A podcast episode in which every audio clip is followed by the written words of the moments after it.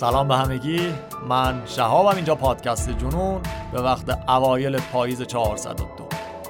این اپیزود 36 ماست که میشنوید، قسمت دوم و پایانی داستان کندی ماسلر.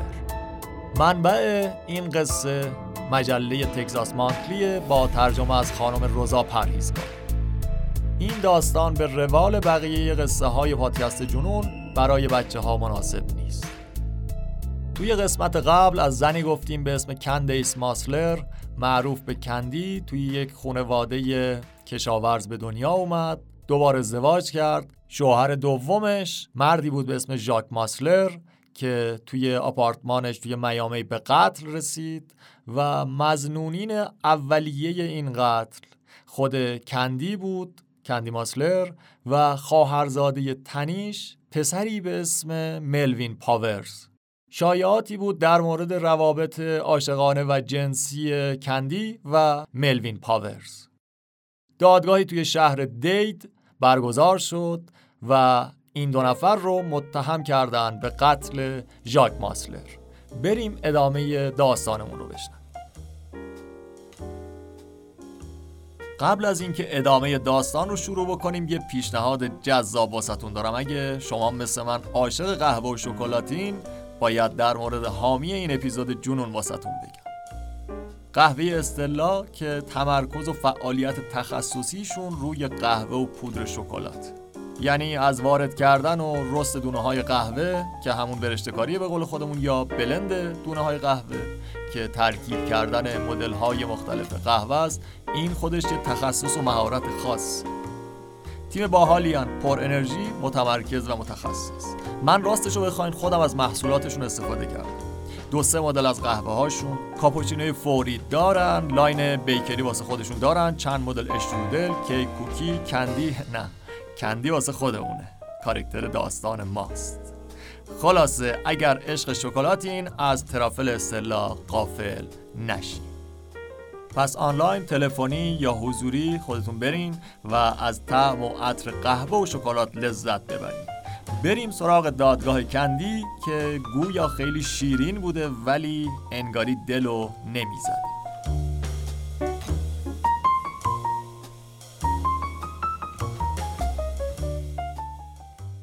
ژانویه سال 1966 شروع محاکمه بود.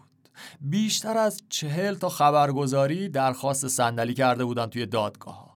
گزارشگرهایی از مجلات محبوب اون روزها و الان، تایم، لایف، لوک نیوز ویک و البته اسمهایی که داریم میگیم فقط برای کسایی که علاقه‌مندن جذابه. خیلی خودتون درگیر اسم خبرنگارهایی که الان دارم میگم نکنید.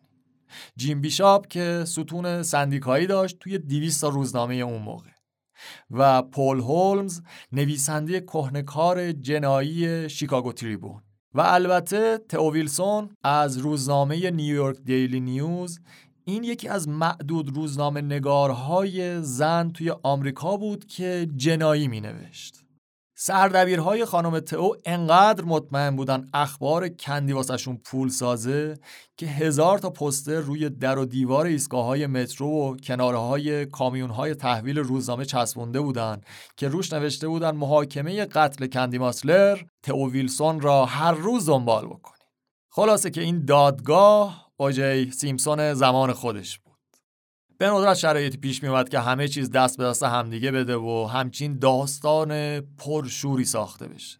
داستانی که همه چی داشته باشه، پر از عشق، گرما، در عین حال نفرت هم داشته باشه، حرص و طمع و شور و اشتیاق و علاقه، از اون طرف هم خیانت و دسیسه و یه ساختار عجیب و غریب. زنای با محارم و اینجور حرفا هنوز که هنوزه جزو انحرافات شدید اخلاقی به حساب میاد. شما حساب بکنید توی اون زمان همچین ماجرایی توی معجون کندی ماسلر بود. یکی از روزنامه نگارا آتیش خبرها رو داغ‌ترم کرد. گفت که این محاکمه با سکس متولد شده، با سکس تغذیه شده و با سکس جلا داده شده. حالا همچین زندگی آدمام از این قاعده مستثنا نیستا. تولد انسان هم با سکس شروع میشه، با همون هم تغذیه میشه و جلا پیدا میکنه. دادگاه کندی با همه خبرهایی که تا اون موقع پوشش داده بودن خیلی متفاوت بود. یه نمایش تماشایی از کمدی و تراژدی که در هم تنیده شده. نقش اول زنی بود بیش از حد خوب یا شاید هم بد.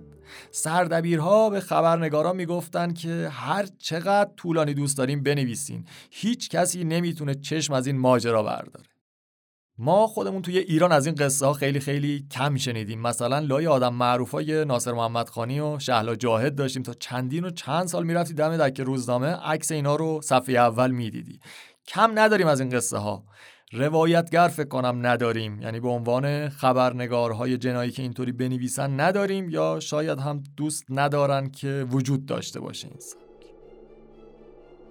اولین باری که کندی میاد توی دادگاه و توی دادگاه ظاهر میشه برای شهادت دادن، با یک کت سفید بلند، لباس چسبون ابریشمی سفید و کفش‌های پاشنه بلند سفید وارد دادگاه شد. وقتی از ماشین پیاده میشه، عکاس‌ها به سمت کندی حمله میکنن. صدای چکاچک فلش دوربین‌ها همینجوری پشت سر هم دیگه به گوش میخورد و خبرنگارها فریاد میزدن. ماریان روزن، وکیل اهل هیوستون که اون موقع 31 سالش بود و جوانترین عضو تیم دفاع کندی و ملوین بود، میگه اگه نمیدونستین قضیه چیه، فکر میکردین که یک ستاره سینما وارد فرش قرمز شده. کندی همراه همین وکیل جوونش ماریان روزن با آسانسور تا طبقه ششم میرن، جایی که صف طولانی از اهالی میامی توی راهرو پشت طناب‌های مخملی منتظر بودن، به امید اینکه بتونن توی دادگاه صندلی گیر بیارن، مثل جشنواره فیلم شده بود. جمعیت اکثراً زن بودن که به قول یکی از خبرنگارها بعد از اینکه بچه‌ها رو بردن رسوندن مدرسه، حالا اومدن دادگاه و میخوان ببینن که وقتی کندی از کنارشون رد میشه چه شکلیه. کندی قدم زنون عبور میکنه، مردم به همه میافتن. کندی یه لبخندی با بازیگوشی میزنه و چند تا بوس هم برای ملت حواله میکنه. کندی وقتی وارد دادگاه میشه، میشینه روی چپترین صندلی میز تیم دفاع. ملوین قبلا توی منتهی سمت راست نشسته بود. این دوتا حتی یه نگاه هم با همدیگه رد و بدل نمی کنن. ملوین بیشتر به سمت زمین خیره شده بود، با اون هیکل درشتش ساکت و آروم نشسته بود. دادستان اصلی این دادگاه وکیل ایالتی دیت کانتی بود، مردی به اسم ریچارد گرشتاین. گرشتاین ناوبر سابق نیرو هوایی توی جنگ جهانی دوم بود. قد بلند، موهاش در حال ریختن و در حال تاز شدن بود. چشم راستش رو در جریان بمباران بر فراز آلمان از دست داده بود. گرشتاین مصمم بود که از این محاکمه بتونه به عنوان یه سکوی پرتاب استفاده بکنه تا وارد دنیای سیاست بشه. گرشتاین سودای نامزدی واسه فرمانداری ایالت رو داشت. همسر خودش هم آورده بود توی دادگاه، ردیف اول تماشاچی‌های دادگاه نشسته بود. همسر دادستان تازه یک کلاه جدید خریده بود، اصلا به عشق همین روز خریده بود تا توی دادگاه بذاره روی سرش. گرشتاین رو به هیئت منصفه میکنه و اینطور شروع میکنه: کندی ماسلر خواهرزادش ملوین رو اغوا کرده، اون رو به این باور رسونده که عاشقش و بعدم متقاعدش کرده که به میامی پرواز کنه و شوهرش رو که دیگه دوستش نداشت به قتل برسونه. کی؟ وقتی که کندی و بچه‌ها با عذر متقاعد کننده بیمارستان بودن، جایی که شاهدها هم به قدری کافی بودن که ببیننش و مطمئن باشن که توی صحنه قتل حضور نداشته. دادستان گرشتاین با یه نگاهی خیلی سرد به کندی خیره میشه، بعد میگه کار کثیف رو ملوین پاورز انجام داد. اون بود که ژاک رو با باتوم زد و 39 ضربه چاقو به بدنش وارد کرد، اما انگیزه این مرد میل سیری ناپذیرش به این زن بود. پرسی فورمن وکیل اصلی کندی و ملوین بود. اسمشو به ذهن بسپرین، فورمن. از روی صندلیش بلند میشه. فورمن 63 سالشه، یه مرد درشت هیکله، موهاشو از جلو به سمت عقب شونه کرده، یه حلقه یاقوت هم توی دست چپش بود. فورمن مشهورترین و به قول رسانه‌ها خودنماترین وکیل مدافع جنایی شهر هیوستون بود. اون وکیل اصلی کندی و ملوین بود. و به خاطر سخنرانی‌های باشکوهش توی شروع و پایان دادگاه‌ها خیلی معروف بود. صداش خشن و زمخت بود، یهو از بالا صداشو می آورد پایین، کلا خوشبیان بود و توی دفاعیاتش یهو یه نقل قولی از شاعرای یونانی می آورد، از فیلسوفای روم و یونان می آورد یا نویسنده‌های قدیمی مثل شکسپیر، یا اصلا میزد توی خط کتاب مقدس ازش آیه می آورد و سعی می‌کرد یه تمثیلی باشه و بتونه ازش استفاده بکنه تا موکل خودش رو اثبات کنه. این آقای فورمن درباره اینکه حداقل 300 کیس متهم به قتل رو تبرئه کرده لاف میزد. خیلی لاف تر و توپلی هم هست. مثلا توی یکی از معروف ترین پرونده هاش فورمن وکیل یه مردی از هیوستون بود که دوست پسر نوجوون دختر خوندش رو جلوی چشم چند نفر به ضرب گلوله کشته بود. دوست پسر دختر خوندش که نوجوون هم بود. فورمن توی دادگاه میره بالای منبر، شروع میکنه به موعظه کردن که اون پسر نوجوان نباید فلان کارو میکرد، بهمان حرفو میزد و شروع میکنه به خوندن یه شعری در مورد پدران پارسا و در نهایت هم میتونه این پدره رو تبرئه بکنه. خلاصه که استراتژی فورمن وکیل اصلی کندی و ملوین این بود که قربانی رو محاکمه کنه و دقیقاً همین کار رو با ژاک انجام میده. فورمن در حالی که وسط دادگاه وایساده بود انگشت‌های شستش رو به جیب جلیزقش قلاب میکنه، رو به هیئت منصفه میگه که هزاران نفر از این مرد بانکدار متنفر بودن. ژاک ماسلر توی کار و حرفش همون اندازه ظالم بود که دزدهای دریایی که 7 دریا رو در نوردیده بودن به همین اندازه بیرحم. ژاک به قدری تهدید به مرگ میشد که شبا که میخواست بخوابه یه تبر کنار تختش میذاشت. اینا رو وکیل داره میگه. اون کرور به اراذل و اوباش و گنگسترها واسه حفاظتش جلوی باجگیرها پول میداد. فورمن واسه اثبات حرفاش در مورد ژاک البته هیچ مدرکی نداشت، مدرکی هم رو نکرد. حتی وقتی که ادعا کرد ژاک فتیش‌های جنسی داشته، باز مدارکی نداشت که بتونه اثباتش بکنه. فورمن میگه که هر انحراف جنسی که بتونین تصور بکنین که هر کسی داشته، مقتول پرونده ما همون فتیشا رو داشته. مهمتر از همه، ژاک ماسلر یک میل سیری ناپذیری به پسرهای دبیرستانی و پسرهای دانشجو داشت و خیلی هم میرفت به کافه هایی که پاتوق مردهای همجنسگرا بوده. فورمن اینجا صداشو میبره بالا، منبری دیگه، خودتون میدونین چی میگه. میگه اگه هر کدوم از این 39 زخم روی بدن متوفا توسط یک مرد به صورت جداگانه ایجاد شده باشه، یعنی 39 نفر مختلف، بازم مطمئن باشین تعداد افرادی که توی ایالت فلوریدا خواهان مرگ ژاک بودن 3 برابر بیشتر از تعداد زخم هاست. هیئت منصفه این دادگاه همه مرد بودن. یکی از اعضای هیئت منصفه توی آکواریوم دریایی میامی نمونه جمع می‌کرد، یکی راننده اتوبوس بود، یکی کارمند اداره پست، یکی چمدونبر هتل بود، یکی مالک سابق یه مهمونخونه، یکی نوازنده پیانو و یکی هم راننده کامیون که یهودی بود، خیلی هم مذهبی. وقتی فورمن میشینه، هیئت منصفه کندی رو زیر نظر گرفته بودن.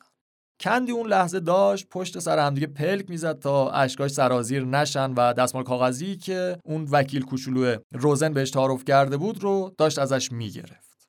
روزن دقیقاً کنار دست کندی نشسته بود. کندی خیلی آروم داشت با گردنبند طلایی که خیلی وقت پیش ژاک بهش هدیه داده بود بازی میکرد. روزن که حالا 87 سالش شده، یعنی زمانی که مقاله نوشته شده، زمان ما، و هنوزم توی هیوستون داره کار وکالت میکنه. به نویسنده مقاله میگه هیئت منصفه نمیتونستن چشم از کندی بردارن. بعضی از آدمهایی که توی دادگاه اون روز حاضر بودن میگفتن دادگاه همون لحظه‌ای که کندی توی سالن نشست و پاهاش رو روی همدیگه انداخت به آخر رسیده. منظورش قدرت و کاریزمایی بود که کندی ماسلر توی ظاهرش داشت. قطعاً دار و دسته مطبوعات طرفدار کندی.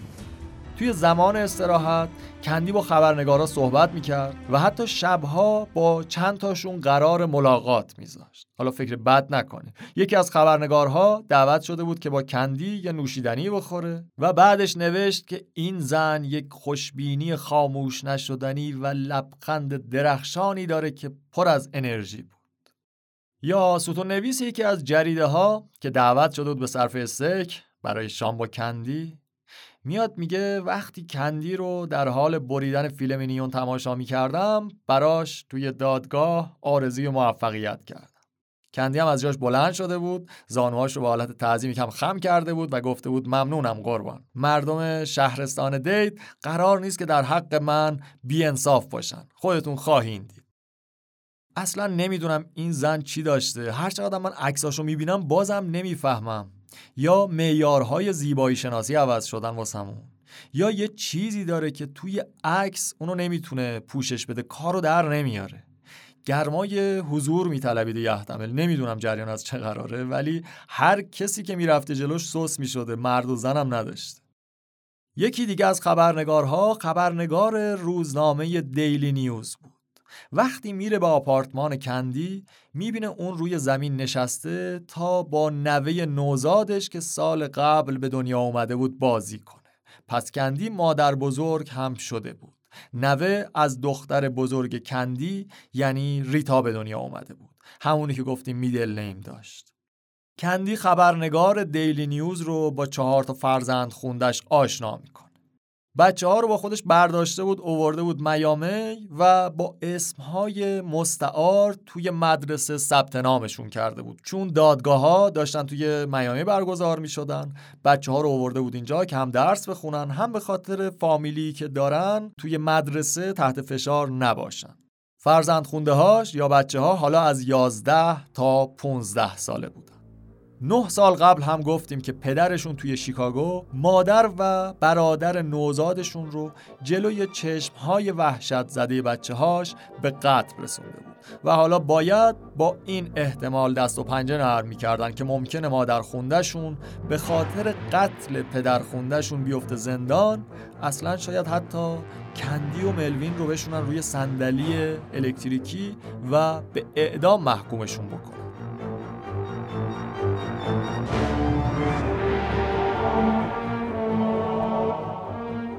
خلاصه خبرنگار میره توی آپارتمان. همینجور که کندی داشت نگاه میکرد، بچه ها مؤدبانه گفتن که مادرشون زن دوست داشتنیه و ندیدن که بخواد به ژاک یعنی پدر خوندهشون آسیبی وارد بشه.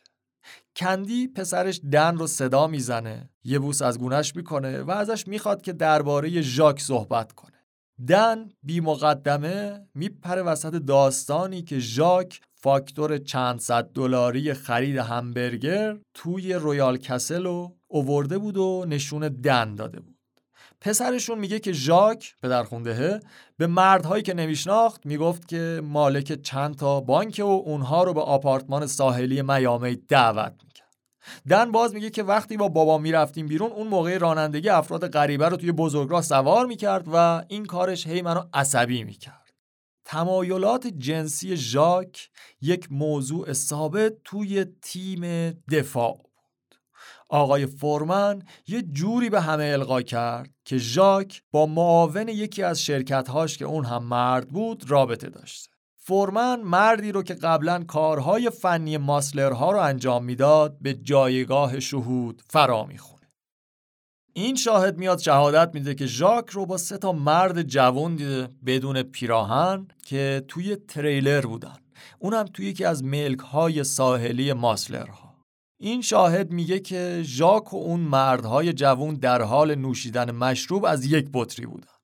میگه اونها واقعا با صدای بلند داشتن صحبت میکردن و لاف میزدن، یعنی بدون شات و گیلاس داشتن میخوردن از یه بطری، خیلی هم داشتن بلند بلند حرف میزدن، پیرن هم که تنشون نبود. اینا رو میگه که به انحرافات جنسی مقتول سهه بذاره. دادگاه گفتیم اصلا همه چیزش روی انحرافات جنسی بود.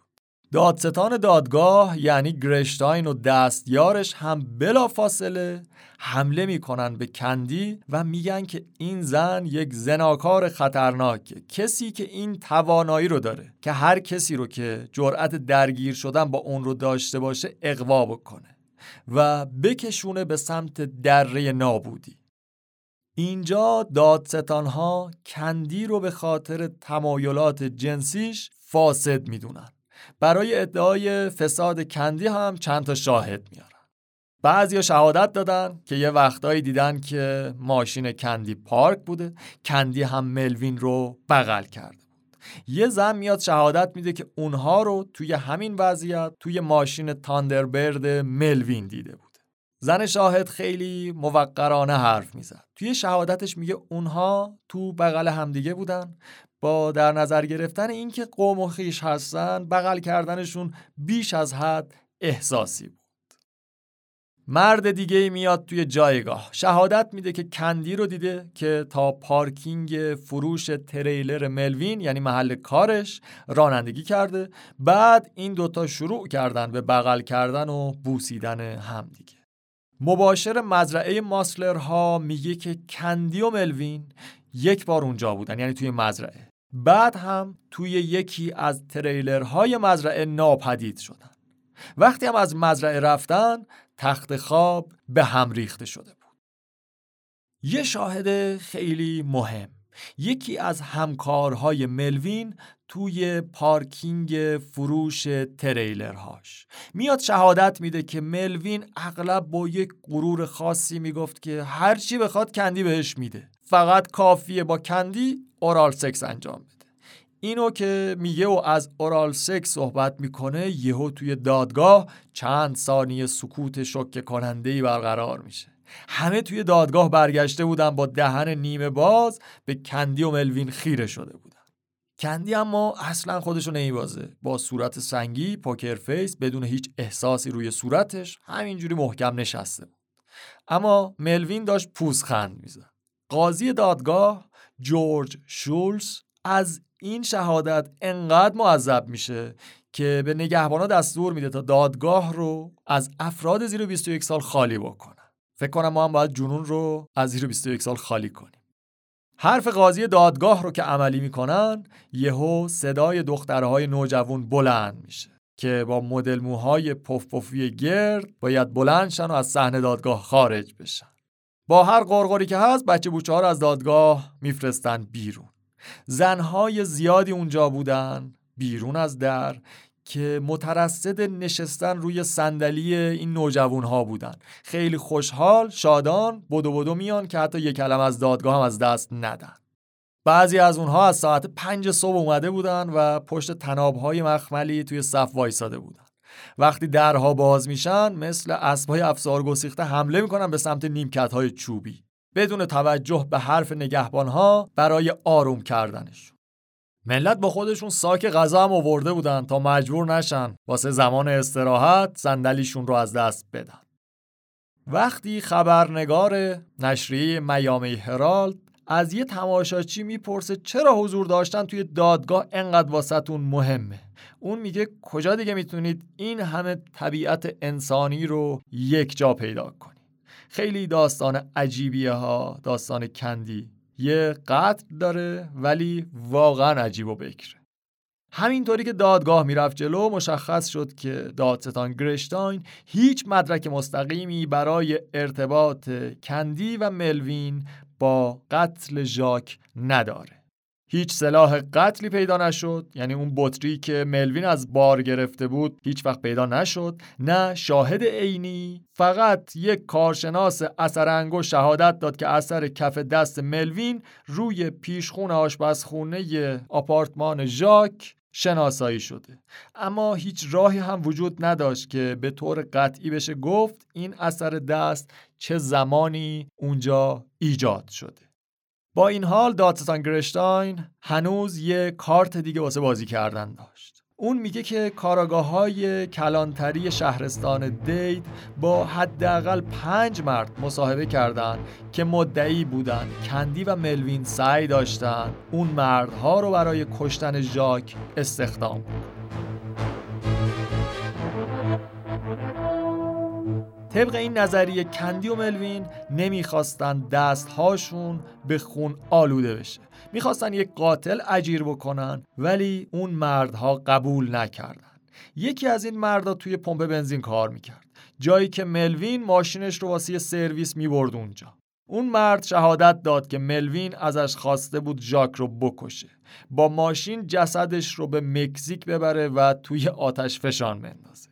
یکی دیگه همکار دفتر فروش تریلر ملوین بود. اون شهادت داد وقتی ملوین سعی کرد اون رو متقاعد بکنه که کار ژاک رو یکسره کنه، یه نام بازکن برداشته بود و چند تا حرکت چاقو کشی میزنه و نشونش میده که چطور دوست داره که ژاک با مرگش رو به رو بشه.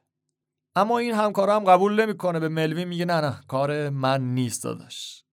نفر بعدی بیلی فرانک مولوی بود، یک دزد معتاد که خودش دوتا رو هم تأیید میکرد، هم دزد بودنش هم اعتیادش. مولوی شهادت داد از کندی تماس داشت. کندی ازش خواسته بود که توی یک کلابی که آبجوخورها دور هم جمع میشدن یه ملاقات بذارن و اون رو ببینه.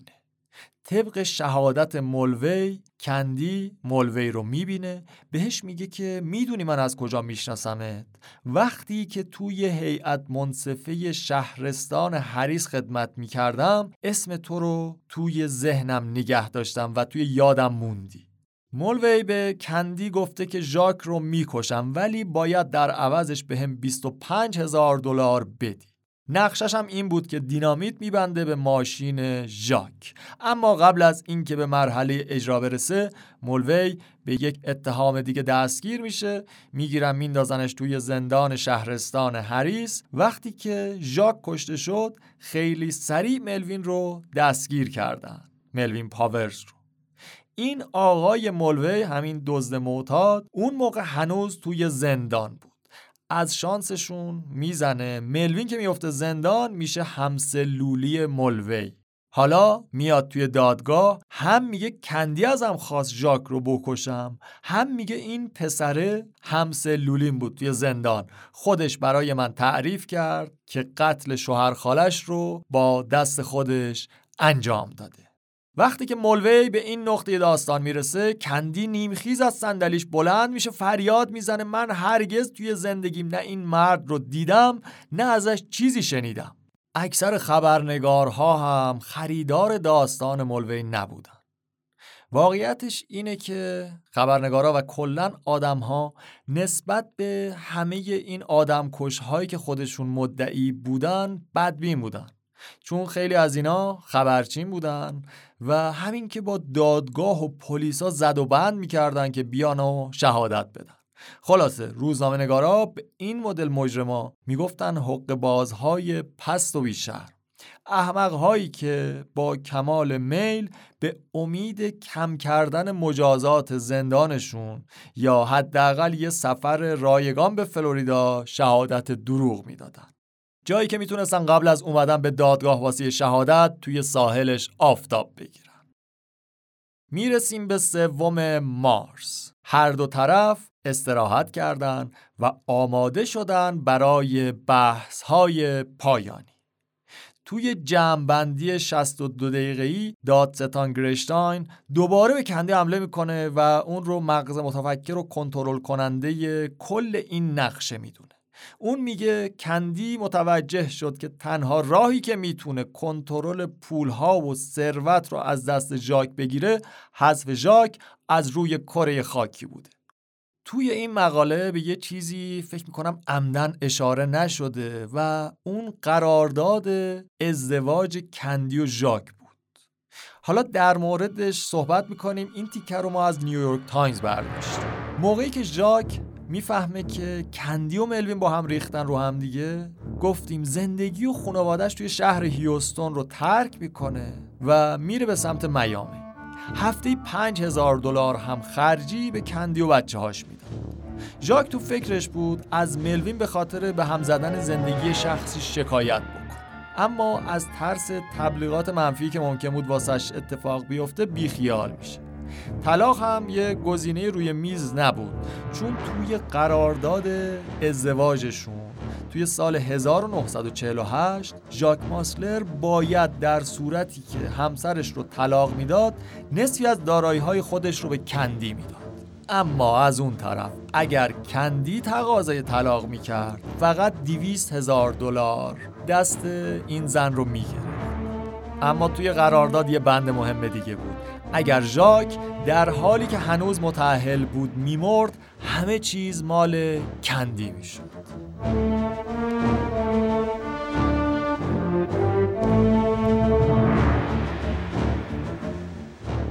توی دادگاه دادستان گرشتاین هر چی زور میزنه نمیتونه با درخشش و سخنوری فورمن رقابت بکنه.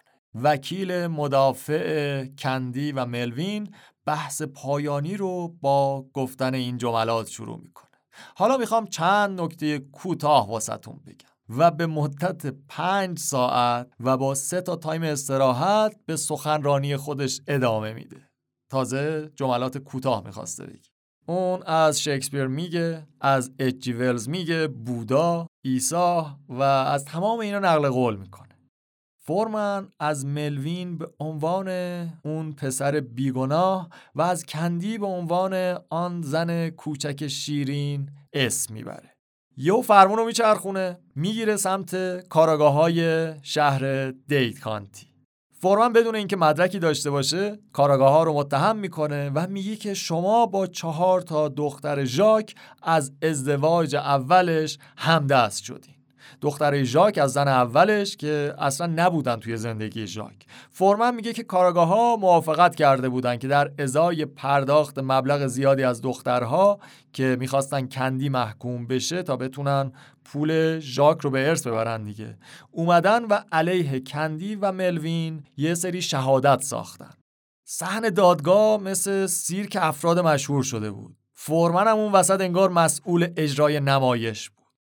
فورمن سخنرانیشو که تموم میکنه آخرین جملهشو به سمت هیئت منصفه میگه. به کندی اشاره میکنه و میگه که کسی بین شما بیگناه هست که بخواد سنگ اول رو بزنه؟ این اشاره به داستان سنگسار شدن اون زن گناهکاری داره که عیسی مسیح میاد میگه که اگر کسی بین شما بیگناهه میتونه سنگ اول رو بزنه. کنایه داره از این که فقط آدم‌هایی که بی‌عیب هستن حق دارن در مورد دیگران قضاوت بکنن، پس هیچ کسی هم بی‌عیب نیست و منطقاً هیچ کسی حق نداره دیگران رو قضاوت کنه. اعضای هیئت منصفه بعد از 3 روز رایزنی برمیگردن به دادگاه که حکم رو اعلام بکنن. کندی ماسلر یک کت شلوار بژ با یک لباس سفید پوشیده بود. دستکش، عینک آفتابی که با لباسش ست کرده بود. کندی صورتش مثل گچ سفید شده بود. ملوین یک کت شلوار سبز زیتونی پوشیده بود و باز هم داشت به زمین نگاه میکرد.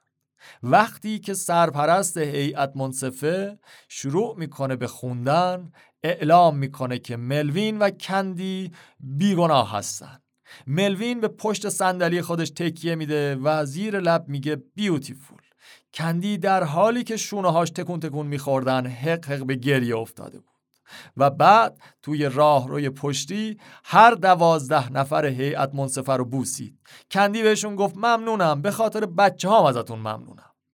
یکی از اعضای هیئت منصفه که اشکش سرازیر شده بود به کندی میگه خدا حفظت بکنه خانم. جمعیتی بیرون دادگاه منتظر وایساده بودن. وقتی درهای دادگاه باز شدن، کندی ماسلر و ملوین پاورز از دادگاه میزنن بیرون. یه سری از تعجب خشکشون زده بود، باورشون نمیشد اصلا. این خانم خیر و خواهرزاده جوونش آزاد شده باشه. اما چند تا زن آشکارا گریه میکردن. اونا دستاشون رو دراز کرده بودن تا شاید بتونن کندی رو لمس بکنن. کندی امام اونا بود، مادری فداکار که از چنگ پلیس فاسد قصر در رفته. همه فریاد می‌زدن کندی ما عاشقت.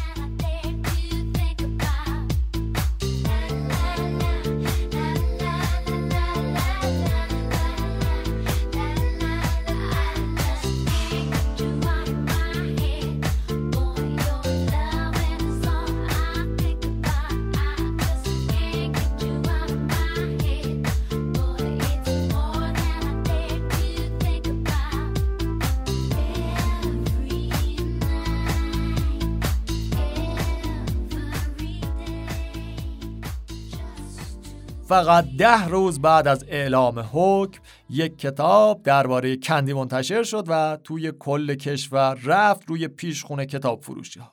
یه شرکت فیلمسازی توی نیویورک اعلام کرد که میخواد یک فیلم درباره زندگی کندی ماسلر بسازه. با شروع این خبرها شهردار میامی توی مصاحبه هاش گفت که خوشحال میشه که بیاد توی این فیلم بازی بکنه، نقش قاضی رو هم خیلی دوست داره که بهش بدن و واسه این نقش انتخاب بشه.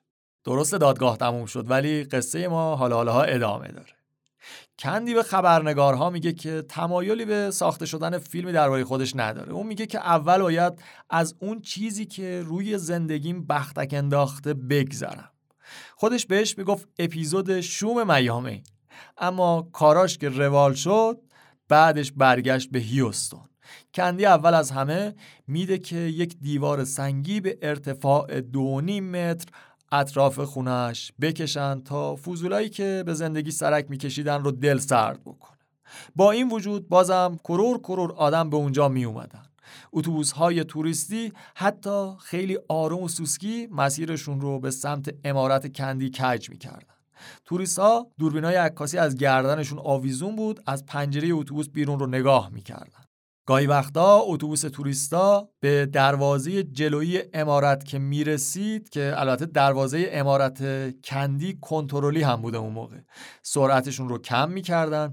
یکی از مسافرها یه نعره میزد اونجاست، و در حالی که یه نگهبان دستش رو هوا تکون میداد و سر راننده اتوبوس داد میزد که حرکت کن، اما یه لحظه به اندازه یک نگاه برای مسافرها کافی بود که کندی رو ببینن کنار در وایساده. یهو صدا و همهمه و هلهله بود که بلند میشد. اهالی محله ریور اوکس، جایی که عمارت اونجا بود، از اینکه کندی توی محلشون مونده بود وحشت کرده بود. اونها نه کندی رو به مهمونی‌های خودشون دعوت می‌کردن، نه به ایونت یا مراسمی که اون میزبانش بود می‌رفتن.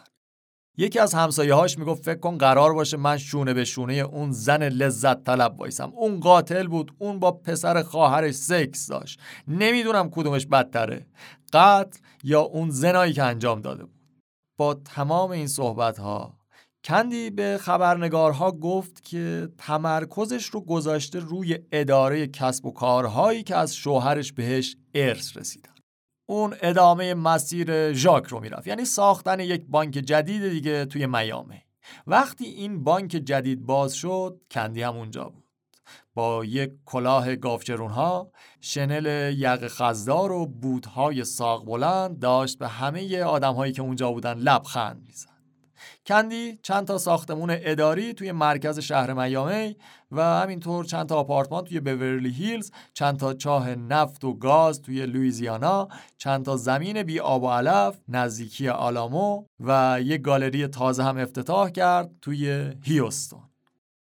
کندی شرکت موسیقی هم تأسیس میکنه تا آهنگ‌های عاشقانه بسازن. از شعرها و نوشته هایی که توی این سالهایی که تحت فشار بود و استرس داشت و دادگاه میرفت خودش نوشته بود، اونها رو در قالب آهنگ بتونه منتشر بکنه و تبلیغ و پروموت بکنه. با وجود اینکه مطبوعات سعی میکردن فقط رو زندگی شخصی و بریز به پاشهای پرزرق و برق کندی زوم بکنن، میشه گفت که کندی از خیلی جهات زنی بود جلوتر از زمان خودش. این فقط هم به خاطر اون امپراتوری بزرگ و پیچیده‌شون توی دنیای تجارت نبود. توی اکتبر سال 1967 رسانه‌ها زوم کرده بودن روی کندی. البته حقم داشتن. وقتی بود که کندی با ملوین رفت به یک کنسرت خیریه. کنسرت آرتا فرانکلین و هری بلافونته. اوایل این کنسرت میرسید به کنفرانس رهبری مسیحی‌های جنوب. توی این مهمونی مارتین لوتر کینگ جونیور هم بود. I have a dream. فقط چند تا سفیدپوست توی این کنسرت شرکت کرده بودن. تبعیض نژادی همچنان توی شهر به قوت خودش باقی بود. کندی بعد از کنسرت یه افته پارتی درست حسابی توی خونه خودش میگیره برای کینگ و خواننده های گروه که البته عکسش هم منتشر شد. روزنامه‌نگارها دنبال این بودن که ستون روزنامه هاشون رو با حرف های تازه کندی پر بکنن، مخصوصا اگر ملوین هم بود. مثلا نوشتن کندی و ملوین در حال خرید وسایل روشنایی و پرده توی یک فروشگاه لوازم خانگی محلی دیده شدن، یا کندی و مل برای دیدن یک مسابقه با هم رفتن. کندی و مل توی نیویورک در حال شرکت در یک نمایش موزیکال برادوی. مل در سفری به سوئیس ظاهراً برای کندی حلقه نامزدی خریده. اینا چیزهایی بود که توی روزنامه ها چاپ می شدن. اما کندی کماکان اصرار داشت که با ملوین رابطه رمانتیک نداشته و نداره و اون رو فقط به چشم خونوادش نگاه میکنه. کندی میگفت من اون رو خیلی کم میبینمش. ملوین هم زده بود توی کار توسعه دهنده املاک تجاری، یا به قول خودمون همون بساز بفروش. معلوم هم شد ملوین توی املاک خیلی استعداد داره. یه ساختمون کلنگی میخره $2,000، یه سال بعدش میفروشدش $110,000. بعدش میاد دست میذاره رو املاک دیگه و اصلا تبدیل میشه به یک دلال معروف و شناخته شده املاک تجاری توی هیوستون. بعد کارش میرسه به جایی که یه دلال جوون هم استخدام میکنه. ملوین و این دلال جوون خیلی با هم دیگه توی کار صمیمی میشن. یکی از دلیل‌هاش هم قطعاً این بود که اون دلال هیچ وقت از ملوین راجع به ژاک و کندی و قطر سوالی نپرسید. اینا دو نفری با هم دیگه میرفتن بار، مشروب میخوردن. یه سری که دو نفری با هم دیگه رفته بودن بار، ملوین پیش دلال جوان اعتراف میکنه که از دست کندی خسته شدم. این دلال که حالا 70 سالشه فقط به شرط ناشناس موندنش از اون روزها صحبت کرد. دلال میگه ملوین گفت که آماده است رابطه‌اش رو با کندی تموم کنه، اما باید این کار رو خیلی آروم آروم انجام بده بدون اینکه کندی رو عصبانی کنه. ملوین میگه که کندی یهو رگ دیوونگیش میگیره، اون غیر قابل پیش بینیه و زود از کوره در میره. ملوین میگفت که میترسه اگر بفهمه با زن دیگه رابطه داره چی کار ممکنه بکنه. کندی انگاری زودتر یه بوهایی برده بود که ملوین داره بهش خیانت میکنه، چون یه دفعه جلوی بچه ها سر ملوین فریاد میکشه به خاطر اینکه ملوین به اندام یک زن پیش خدمت چشم چرونی کرده. یا یه بار دیگه کندی زنگ میزنه به پلیس که بیان ملوین رو ورداریم ببریم. اون به پلیس میگه که ملوین با دست و مشت به سر و صورتم کوبیده، اما وقتی پلیسا میان هیچ آثاری از ضرب و شتم نمیبینن. کندی هم که دید نمیتونه متهمش بکنه از شکایتش منصرف میشه، ولی کندی خیلی سریع یک کاراگاه خصوصی استخدام میکنه تا ملوین رو تعقیب بکنه و ببینه اصلا داره چه غلطی میکنه. یه روز بعد از ظهر راننده کندی میبردش به محل کار ملوین پاورز، دقیقاً به ساختمونی که این دلال جوون هم اونجا داشت کار میکرد. کندی پنجره رو باز میکنه، یه لبخند لوندی تحویل دلاله میده، ازش میپرسه میدونی ملوین کجاست؟ دلاله میگه نه نمیدونم، اما همون موقع متوجه یه تفنگ، یه تپونچه 45 میلیمتری روی صندلی کنار دست کندی میشه. چند روز بعدش ملوین به دلاله میگه که اونو کندی توی خونه با هم بحثشون شده، ملوین رفته توی حموم در رو قفل کرده از داخل و کنار روشویی وایساده. چند لحظه بعد تپانچه 45 میلیمتری کندی 3 بار شلیک کرده. گلوله ها در حموم خورد کرده بودن، ولی ملوین به دلاله میگه شانس آوردم چون اگه پشت در بودم قطعاً مرده بودم. اما ملوین پاورز هیچ وقت این قضیه رو به پلیس گزارش نکرد. هیچ کس دیگه‌ای هم توی هیوستون در مورد این تیراندازی نمیدونستن و چیزی نگفتن، فقط این دلال جوون میدونست. دلال میگه ملوین به هم دستور داد که دهنت رو بسته نگه. میگه من نمیخواستم ملوین رو دور بزنم، پس منم همون روزها ساکت بودم. با این وجود که کندی و ملوین به خاطر معمای مرگ ژاک مجبور بودن تا ابد با همدیگه کنار بیان، اما از یک جایی به بعد راهشون رو از همدیگه جدا کردن. ملوین یه جورایی تبدیل میشه به هیو هفنر هیوستون، پدر پلی بوی مثلا. همیشه کلی دختر دور ورش بودن، رنگ و وارنگ. ملوین هم موهاشو گذاشت بلند بشه، یه سیبیل پت و پر هم گذاشت. پاتوقش شده بود رستوران‌ها و بارهایی که مخصوص مجردها بودن. پیرنهای یقه خرگوشی با 3 دکمه باز می‌پوشید، کت جین سفارشی دوزی شده که سراستین‌های دوخت چرمی داشت. دهه 70 میلادی بوده دیگه، اینا مد بود. برای اون موقع ملوین پاورز خیلی انگاری تیپ و چهرهش دخترکش بوده. میگفتن حتی دخترهای ساده هم نمیتونستن جلوش مقاومت بکنن و تن به خواسته هاش میدادن. کندی حالا دیگه 50 سالش بود. به نظر نمی اومد که تمایلات عشقی و جنسیش کم شده باشن. توی یکی از جشنهای تولدش که توی همون حیات پشتی کنار استخر ترتیب داده بود، میز پر بود از انواع نوشیدنی ها. یه پسر جوونی بود به اسم جک استاب، پسر آرشیتکت معروف جان استاب. همه لباساشو در آورده بود به جز یه شورت باکسر. رفت روی تختی شیرجه، خیلی ماهرانه پرید توی استخر، فقط و فقط واسه اینکه کندی رو تحت تأثیر قرار بده.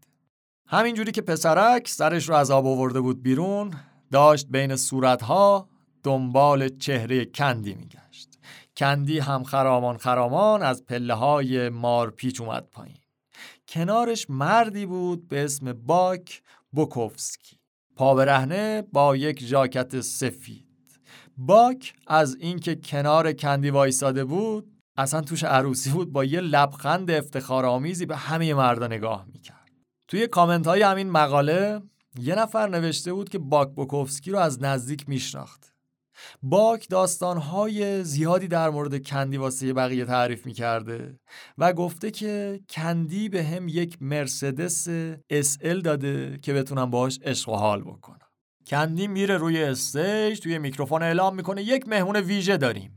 چاک بری یهو از ناکجا آباد میپره بیرون. همه مهمونا دارن چاک بری رو تشویق میکنن که یهو کندی میره جلو، خیلی بی مقدمه. یک فرنچ کیس آبدار و طولانی ازش میگیره، حدود 30 ثانیه طول میکشه. ظاهرا به جفتشون هم خوش میگذره. اون آقای باک بوکوفسکی که گفتیم کنار کندی بود، انگار یه سطل آب یخ ریخته باشن روش. همینجوری ناامیدانه این صحنه رو داشت تماشا میکرد. سالها بعد توی سال 1987 چاک بری یه زندگی نامه می‌نویسه که یک فصلش کامل در مورد خوشگذرونی‌هایی که با کندی داشته بود و با جزئیات از اتفاقایی که روی تخت دایره‌ای شکل کندی افتاده بود مفصل توضیح داده بود.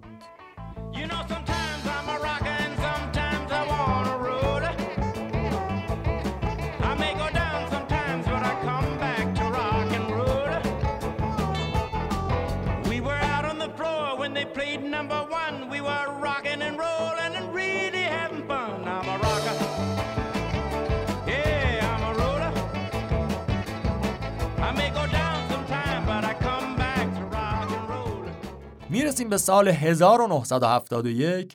کندی ماسلر برای بار سوم هم ازدواج میکنه. بارنت گریسون، یه پیمانکار برق خود ساخته صاحب چند تا کلاب شبانه محلی.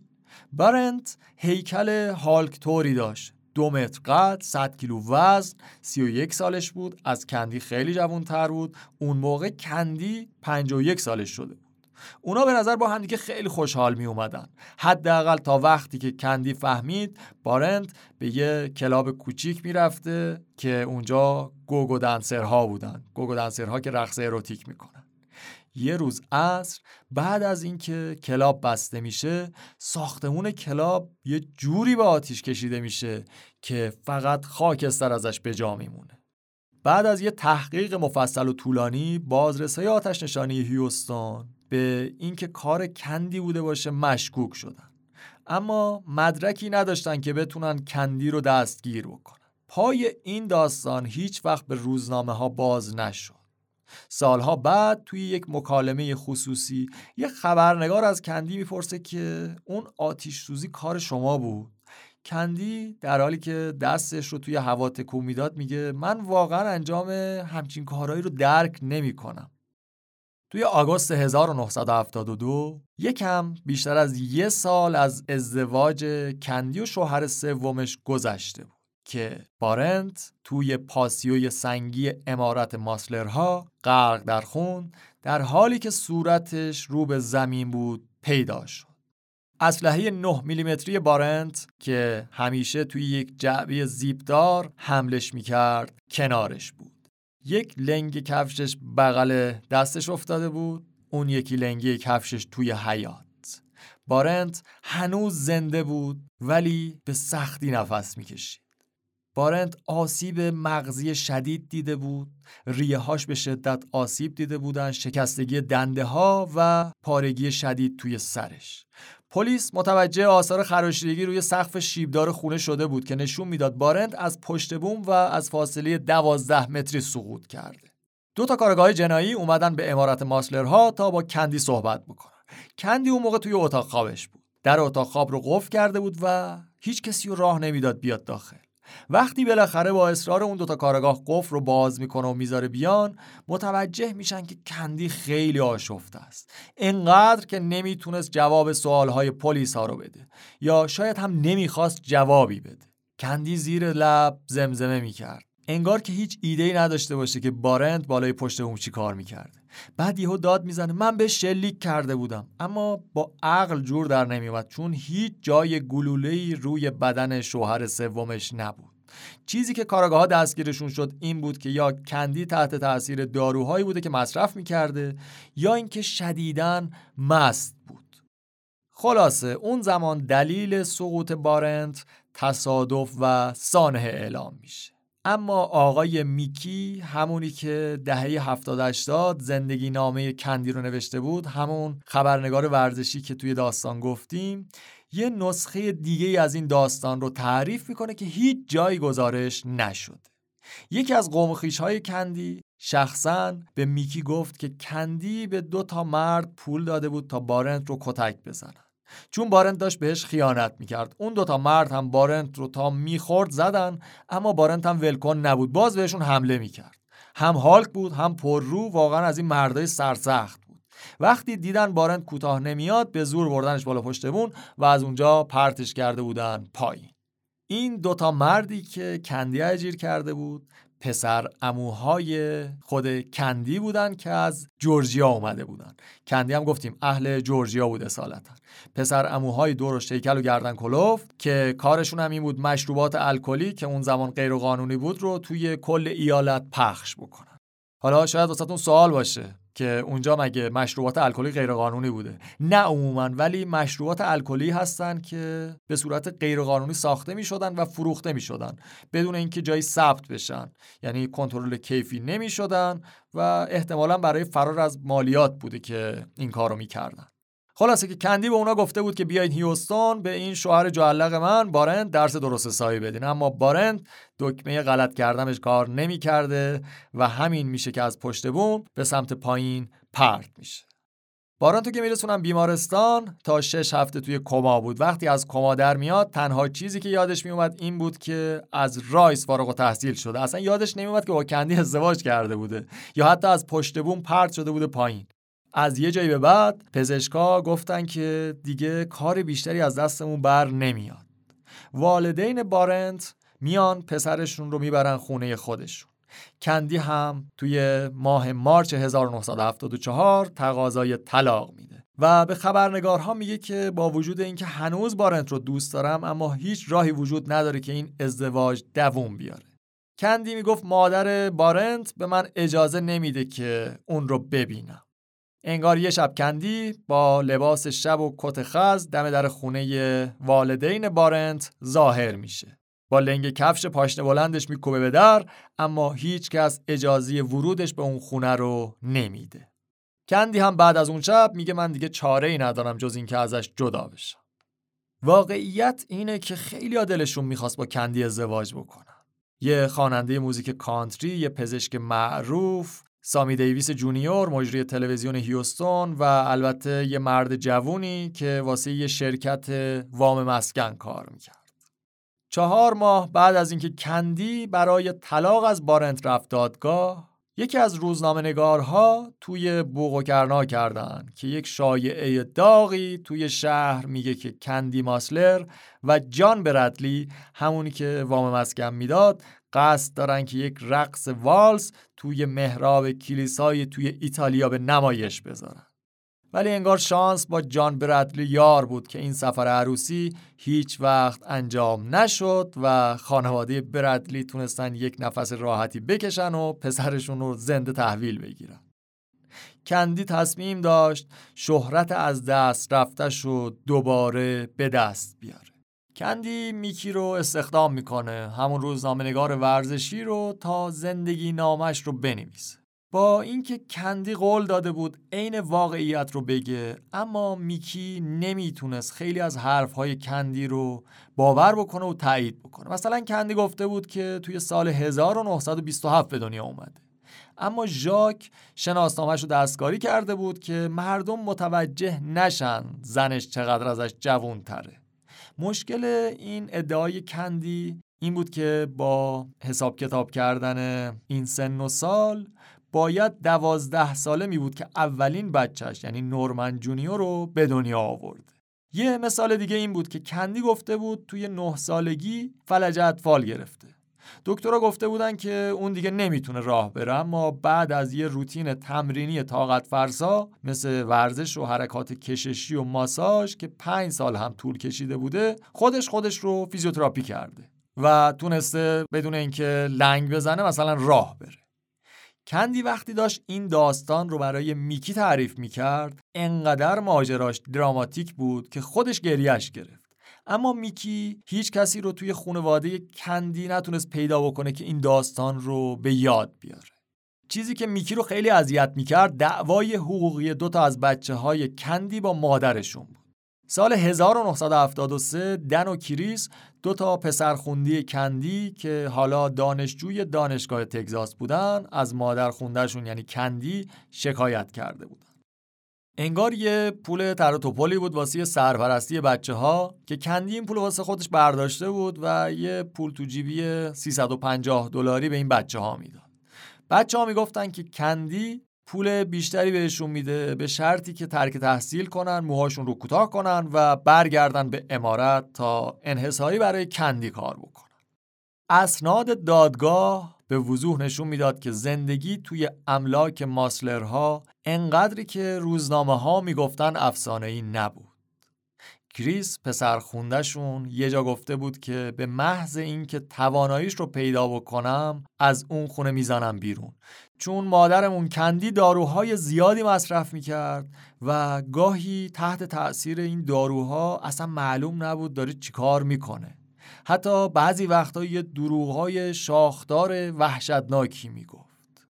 توی سال 1975 کندی ماسلر وصیت‌نامه خودش رو تغییر میده و یه بخش بزرگی از ثروتش رو که از ژاک به ارث برده بود به دختر بزرگش ریتا، همونی که میدل نیم راکفلر داشت، میبخشه. کندی اسم نورمن جونیور اولین بچهش و ادی کوچکترین فرزندش که این فرزند خوندش هم بود توی وصیت‌نامه‌اش نگه میداره. اما دن، کریس و مارتا به طور کامل از ارث محروم میشن. کندی اعتقاد داشت این بچه‌هایی که از ارث محرومشون کرده، عشق و مراقبت و توجهی که یک مادر سزاوارش هست رو بهش نشون ندادن. میکی میگفت هرچی بیشتر با کندی صحبت میکردم بیشتر مطمئن میشدم که اون تعادل ذهنیش رو داره از دست میده. یه روز صبح بیدار میشد میگفت که میخواد تیم فوتبال هیوستون رو بخره. یه روز دیگه میگفت با یه گروه مشاور سیاسی صحبت کردم، قراره واسه فرمانداری ایالت کاندیدا بشم. یه بار دیگه توی یه سفر کاری به میامی بود، به پلیس زنگ زد، گزارش داد که یک سارق مسلح با ماسک وارد اتاق هتلش شده و $20,000 پول نقد و جواهراتش رو هم با خودش برده. بعد کندی به پلیسا میگه که دزد چشم‌های قهوه‌ای روشن و دست‌های لطیفی داشت. پلیس خیلی سریع پرونده رو میبندن.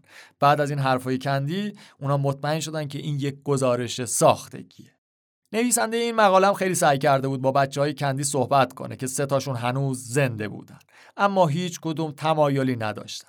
یکی از نوه‌های کندی، الکس ماسلر، که یه پیمانکاره توی تگزاس، آستین، میگه که پدر من بیشتر از 50 سال تلاش کرد بفهمه مادرش واقعا کیه، اما هنوز هیچ جوابی براش نداره. من فکر کنم پدرم میخواد همه چیز فراموش بشه. پدرش یعنی پسر کندی. الکس نوه کندی سرش رو برده بود بالا و تکون میده.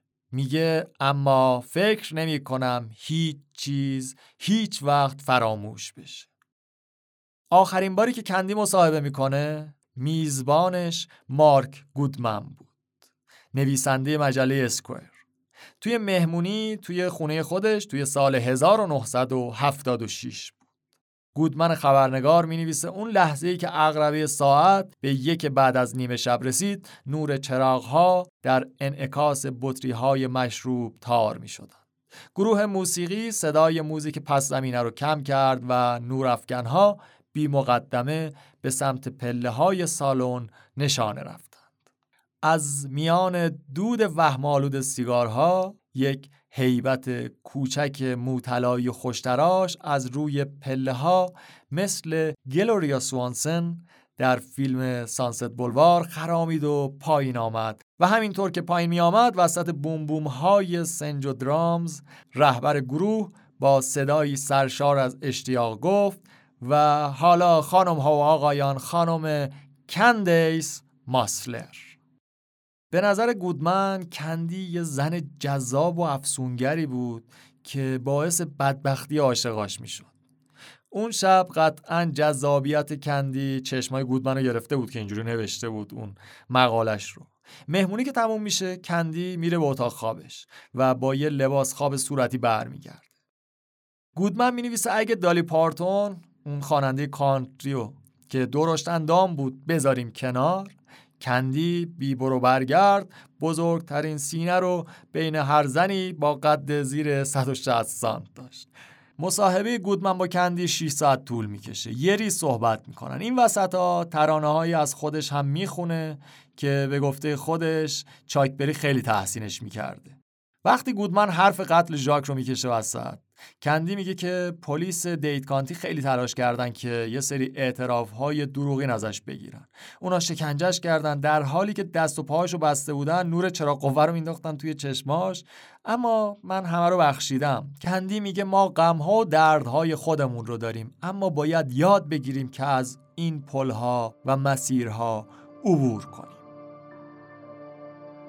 3 ماه بعد از انتشار این مصاحبه، توی اکتبر 1976، کندی ماسلر از هیوستون به میامی پرواز میکنه تا توی جلسه هیئت مدیره بانک شرکت بکنه.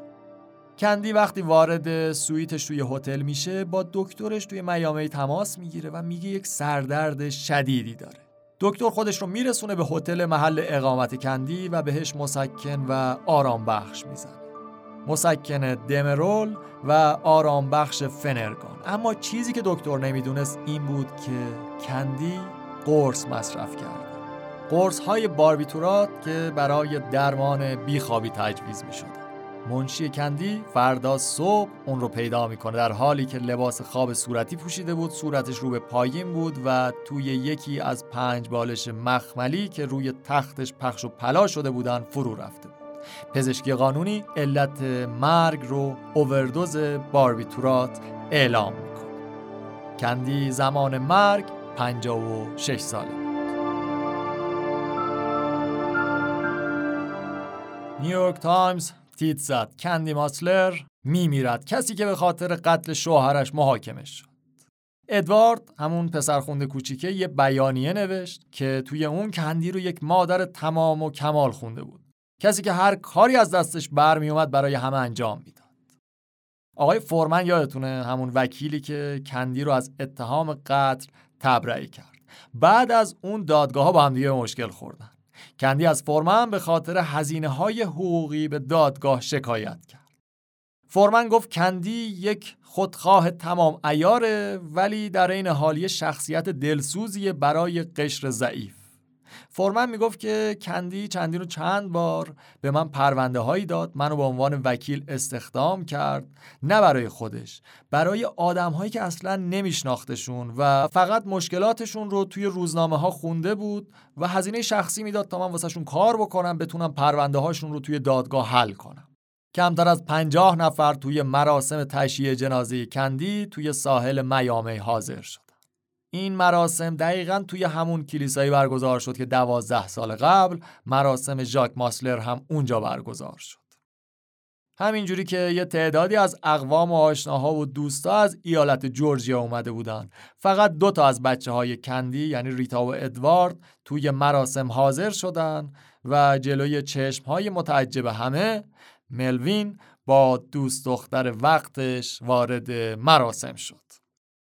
اون زمان ملوین حسابی ثروتمند شده بود. بالای یکی از ساختمون‌هایی که توی هیوستون داشت یه پنت‌هاوس مجلل داشت با سقف آینه کاری شده، اتاق وزنه برداری، استخر روی پشت بوم، حتی یه جایی واسه یه فرود هلیکوپتر، خونش رو به دریا و یه قایق تفریحی 5 متری هم داشت. میگفتن این یکی از بزرگترین کشتی‌های تفریحی توی نیمکره غربی بود.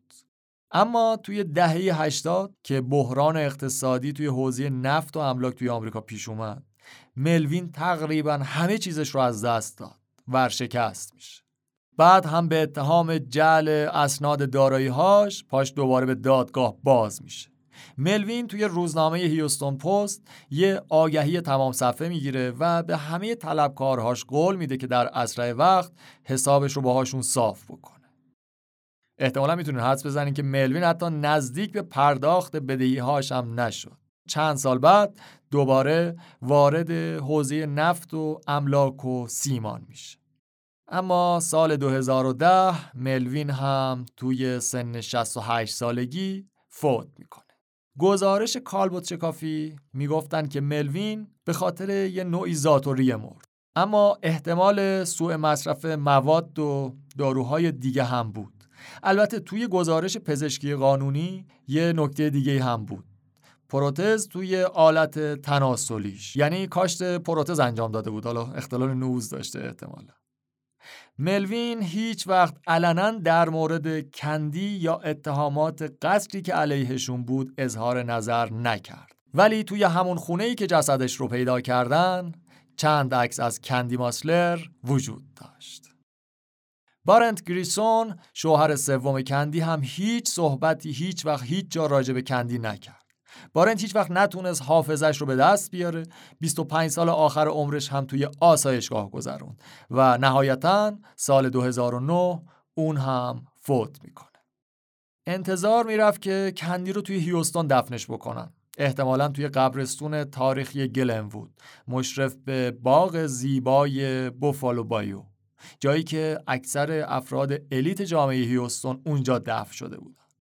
خیلی هم جای تعجبی نداشت اگه میداد یک قبر بزرگی واسش بسازن توی هیوستون تا اهالی بعدش بدونن اون کی بود و چی کارا میکرد. ولی وصیت میکنه که اون رو ببرن به گورستان ملی آرلینگتون، همون جایی که ژاک ماسلر هم اونجا دفن شده بود. کندی ماسلر رو کنار همسر دومش دفن کرد. کندی گفته بود که میخواد ابدیت رو در کنار مردی که عاشقش بود بگذرونه. از بچه های کندی ماسلر، نورمن اولین بچهش 2 سال بعد از کندی میمیره. مرگش به مواد مخدر انگار مرتبط بود. اون موقع نورمن 37 سالش بود. از بقیه بچه های دیگه خبری نشد و ناشناس موندن رو ترجیح دادن به اینکه اسمشون توی صدر اخبار باشه، برعکس مادرشون زنی که بدنامی رو به بینامی ترجیح میداد. نقطه پایان. این اپیزود 36 جنون بود که شنیدین، قسمت دوم و پایانی از داستان 2 قسمتی کندی ماسلر. خیلی ممنون که همراه ما بودین، داستان رو شنیدین. اگه تا حالا شبکه‌های اجتماعی ما مخصوصا اینستاگراممون رو دنبال نکردین، همین الان برین و فالو کنین، چون اونجا یه سری اسناد و اخبار از پرونده هایی که تا حالا با هم دیگه داشتیم رو میذاریم. خیلی چیزای باحالیه، حتما دنبالش برین. تا داستان بعدی حسابی مواظب خودتون باشین. دم همگیتون گرم.